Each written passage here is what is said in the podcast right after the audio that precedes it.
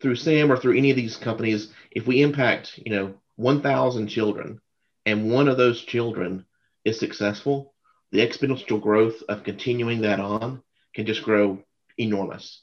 And, and, it, it, it, changes our entire aspect of, of our culture, and it changes who we are tomorrow. It changes who we'll be generations from now.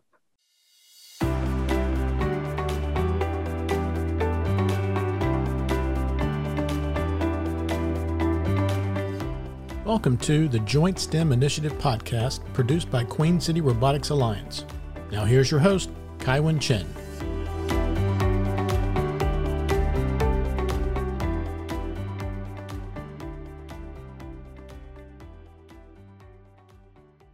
Hope you have heard our episode 8 about SIM. This time, my guests are Elizabeth Austin and Chris Johnson to talk about the other part of SIM, the SIM STEM. SIM, SIM, stands for Society for Information Management, and we have a very successful chapter here in Charlotte.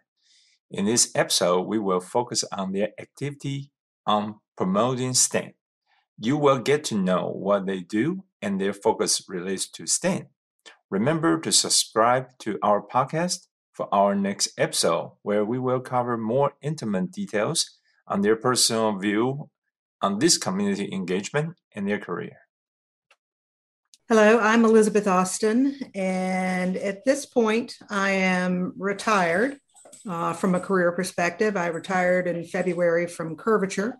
For from a SIM perspective, I am a founding board member from the 2009 timeframe, and ha- and also a past president uh, and for the last several years, uh, I've been doing the STEM outreach and uh, engaged Chris Johnson to join me about a year ago uh, as I was anticipating my own transition.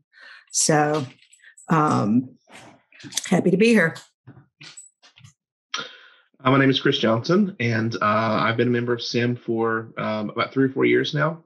As Elizabeth said, joined her about a year ago, um, partnering uh, with the um, STEM community outreach work. I'm currently the director of cybersecurity at 3D Systems, which is a manufacturing of 3D printing company in Rock Hill, South Carolina. And prior to 3D Systems, I was at Curvature for five years as the director of um, IT risk management, and then spent um, 17 years in many different roles um, at Food, Food Lion. And my last role was in IT as well. SIM, or Society of Information Management, is a national organization of about 5,000 members, uh, traditionally IT leadership roles, uh, as well as supporting partners from the uh, IT vendor community uh, who function both as sponsors as well as um, members. Um, the purpose of STEM within SIM uh, a lot of acronyms there, STEM being science, technology, engineering, and math. Uh, the purpose of our outreach focus, both locally as well as nationally, uh, is for the ultimately to help generate IT talent. Uh, every job that we know, whether it be fast food, all the way up through the most technical uh, manufacturing or um, software development requires some type of technology skill. And so the future, uh, we've known for the last 15, 20 years that the future depends on having ample supply of technology talent. And so, from a national as well as a Charlotte chapter perspective, we're focused on STEM outreach to start with K through 12 programs, support things like summer camps that are STEM oriented, uh, provide scholarships uh, in the community college and university level, all the way through adult training. Uh, because there's many different avenues by which we can generate IT talent. Uh, and so we have to be very diligent uh, in that process uh, so that we ensure that we've got the right level of talent.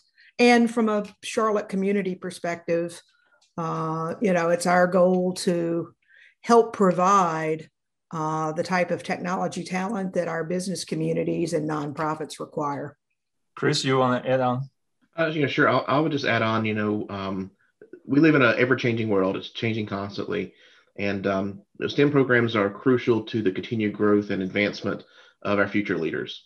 And you know, the Charlotte chapter of SIM really prides itself on on helping to drive and support STEM camps, scholarships, uh, educational support for a large number of, of outreach programs. Um, the past year, we've learned how to navigate through this pandemic, um, and you know, we've each learned how to adjust into this brave new world. Uh, and STEM org- organizations have had to adjust as well. And I think it's great that Charlotte Sim can continue to uh, support these companies as they're learning their new normal, just as we're learning our new normal as well. Uh, so I can talk briefly about um, the, the, three focus areas that that we look at from a, uh, a sponsor or a, or a, donation recipient perspective. So one of those is is, scholar, is educational scholarships. The second is uh, STEM camps or STEAM camps, and the third is really adult education. Now there's other things that that kind of uh, may not fall in one of those three areas, but those are really three uh, primary areas.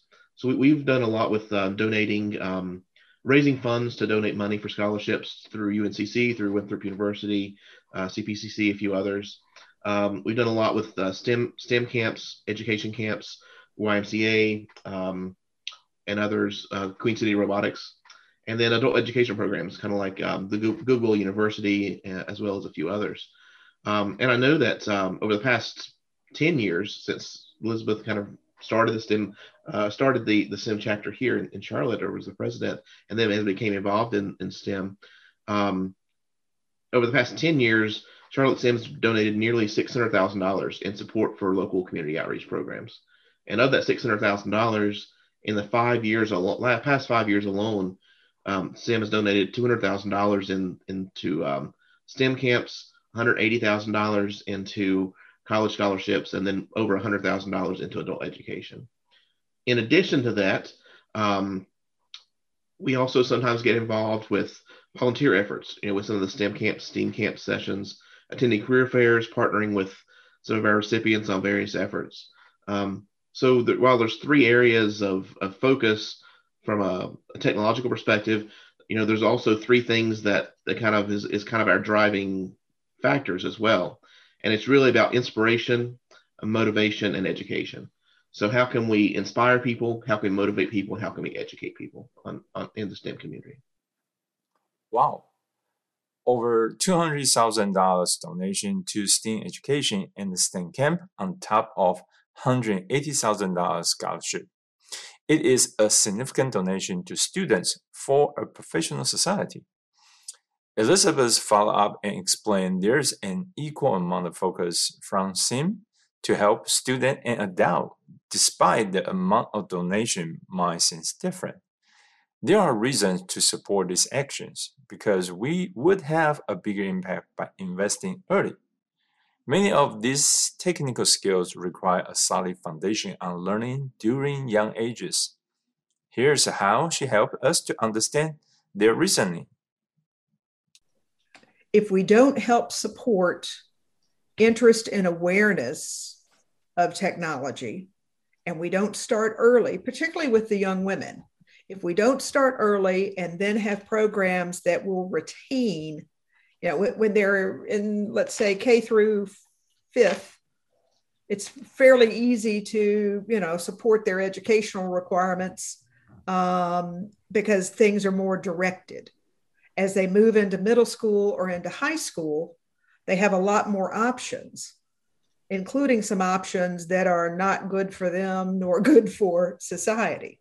Uh, and so to have strong programs that not only help teach, but also maintain that enthusiasm and maintain that awareness that's you know so i think there's a cultural value uh, to making sure that you know they're they're performing well in society but there's also an aspect that you're not going to get them into the college and university programs or the community college programs if they don't have some level of understanding and foundation. You know i've worked when we didn't have laptops and we didn't have wi-fi and we didn't do things from home. Uh, and you know so part of what we need to teach are conceptual, you know, and, and creative thinking, intellectual curiosity, I don't think we can teach intellectual curiosity, but we certainly can identify it and help foster it. Uh, and most everything we do in life, the fact that we're able, be able to be on this call today is due to technology. And so it's not so important as to which field or which aspect somebody is being trained in, but the fact that they're being trained conceptually to think. Uh, all too often, we have to be very good at troubleshooting, you know, because it's great when it works, but there are those times when it doesn't work. And so that ability to think through how to, you know, why something not working, what's changed, you know, so concepts like change management, concepts of, um, you know, just critical thinking in general uh, is, you know, really kind of what we're trying to support uh, and foster. How about adult education? And then, you know, you look at some of the adult education, you know, that's become, you know, in, in today's economy, um, and we'll probably see more as we come post COVID. You know, folks, jobs are changing, companies are consolidating, and so forth. And so, folks need to have an opportunity if their particular industry is no longer hiring and employing, then they need to have an opportunity to retool and move into an area where there is a lot of demand. And so when we look at like Goodwill or we look at TechWorks of Gaston, you know, they're specializing in helping folks come into those new skill sets so that they can find new employment and being very successful with that. So yes, we, we focus a lot on K through 12, but we also try to go through the, t- the timeline of a uh, tech worker and help provide programs to support that.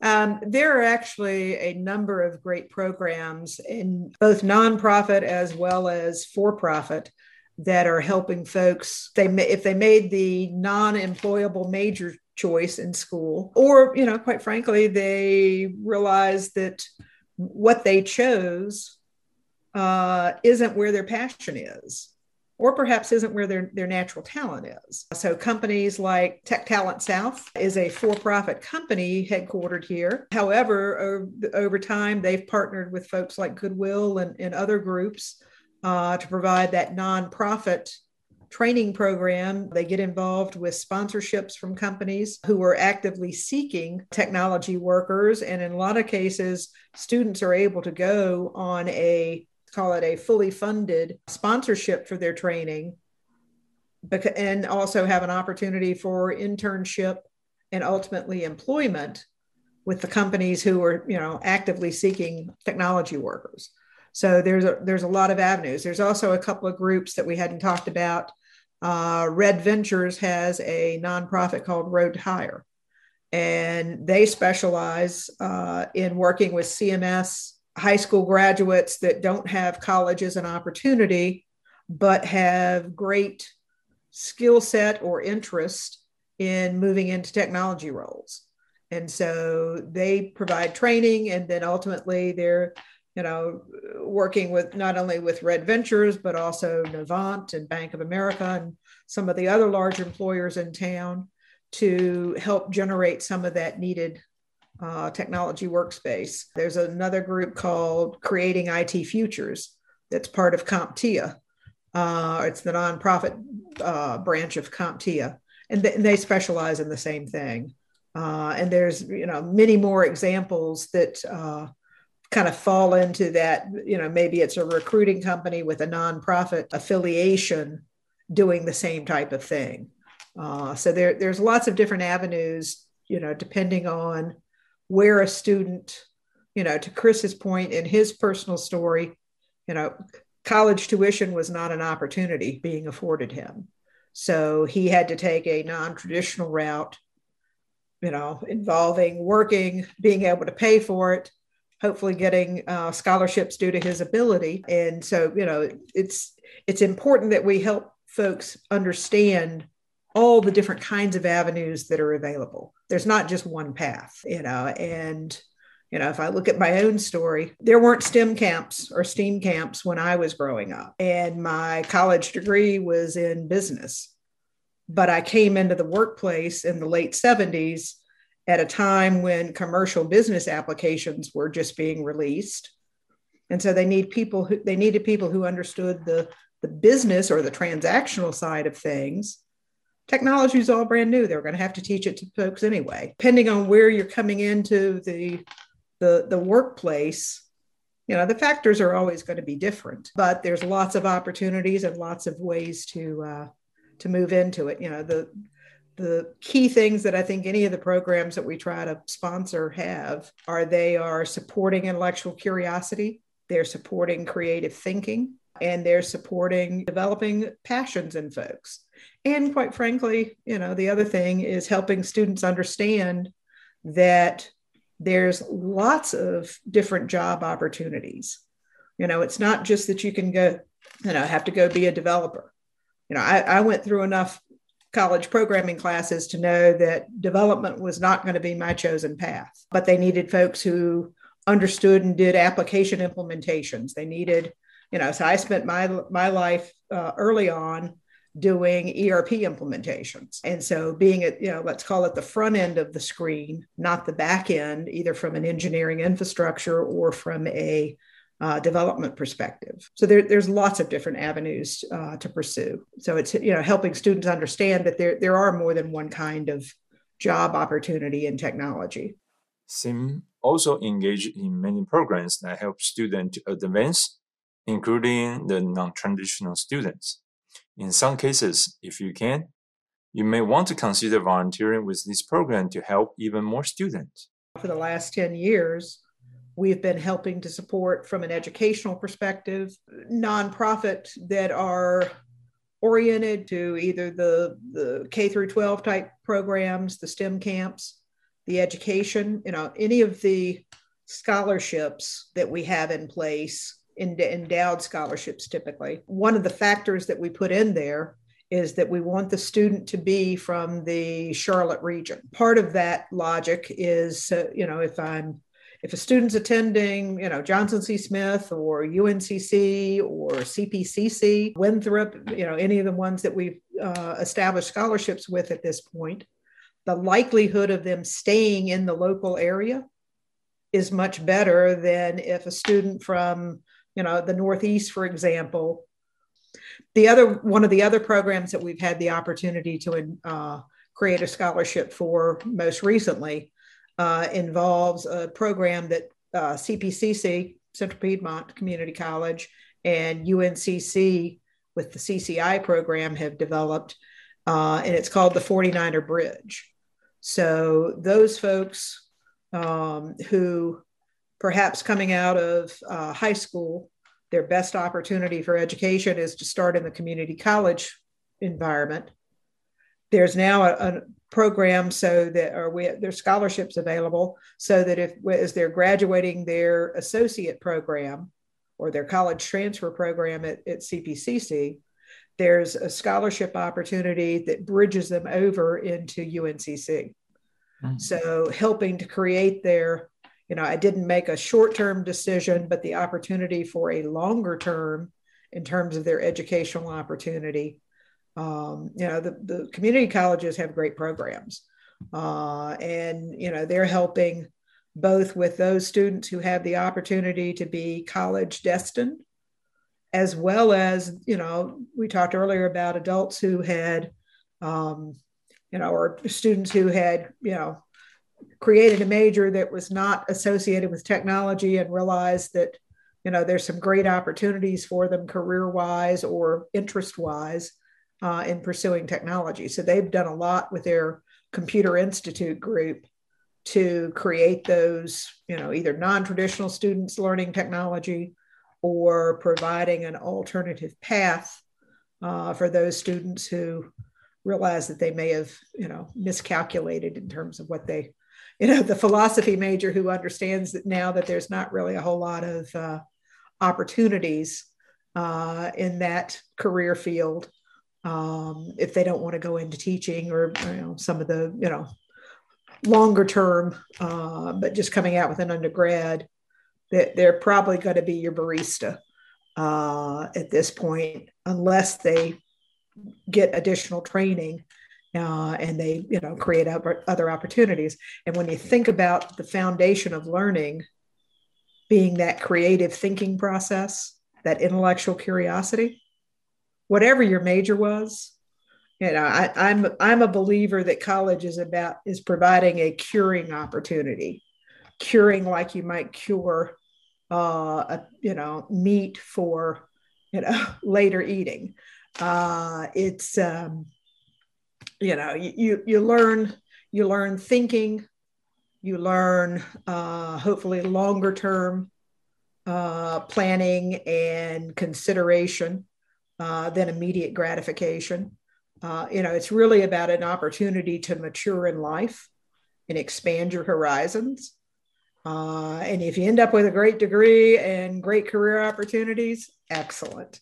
Um, some of them may not have made the, you know, the most, um, oh, you know, perhaps the best employment decisions relative to their major. And, uh, you know, it's about helping them figure that out too. We also have several of our groups, uh, the nonprofits, uh, for example, App University and Innovate Tech Charlotte, that are also providing an additional dimension.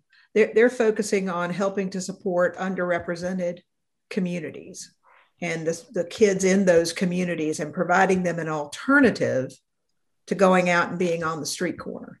And so when we look at things you know there, there's a an aspect to you know that just general community improvement and helping create opportunity for somebody to have a good alternative for their life choices uh, and that's that's another important aspect of, of what uh, th- this helps to do with some of the different programs that we have I would think that if, if you're listening to this podcast and you are a young person who's trying to figure out where you need to go in life, or you think that there's no path for you, there are literally thousands of different paths for you. You just have to find the one that works for you. And STEM education can really help you on, on the technology side to, to get there. There is a, a great future in, in, tomorrow. If you're listening to this and you're um, someone who's able to support STEM through either financially or through volunteer efforts, know that the work that you put in today could yield exponential growth for the leaders of tomorrow. And I think we all have a have a shared responsibility in in fostering tomorrow. I'd just like to say that as I am stepping into retirement and subsequently stepping off of a lot of my nonprofit engagement, uh, at least here in the Charlotte area, um, I am forever grateful for all of the folks that I met through not only SIM uh, in the Charlotte chapter, but also the various STEM organizations.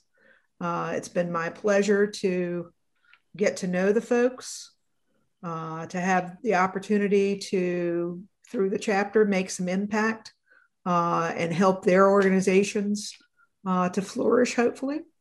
Uh, and I wish the chapter, the community, uh, and all the nonprofit uh, organizations the best of luck in the future. I think we've I think we're on to a really great thing. So thank you. We talk a lot about what SIM is doing with STEM in this one. You may want to check out the past episode, as I mentioned at the beginning of the show, on the benefits of joining SIM and the near network opportunities. But listening to this interview make me think about what leadership is about again. The most effective leadership comes when the leaders care much about the cause. Sim has done a lot about STEM, and I believe it is really because they care. May I suggest you watch out for our next episode where we capture the personal side of the story from this interview you probably would be as motivated as I am and wanting to do more for the community that we all shared.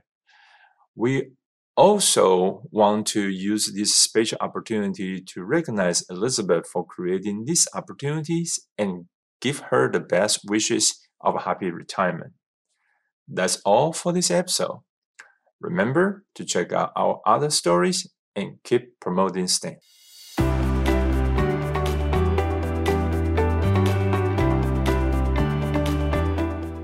This podcast is produced by Queen City Robotics Alliance with the support of Charlotte Area STEM Societies. Queen City Robotics Alliance, also known as QCRA, is a 501c3 nonprofit organization whose mission is to nurture the future workforce by providing practical, hands on STEM experiences for area youth. QCRA is home for several high school and middle school robotics teams, where students learn how to run their team like running a business. Together, students develop outreach programs to spread STEM knowledge and training to encourage kids from all backgrounds to discover how to reach their full potential in STEM fields. QCRA is sustained by volunteers and sponsors like you, and we invite you to join us to help build a better future for all children in our community. Visit our website at queencityrobotics.org to learn more.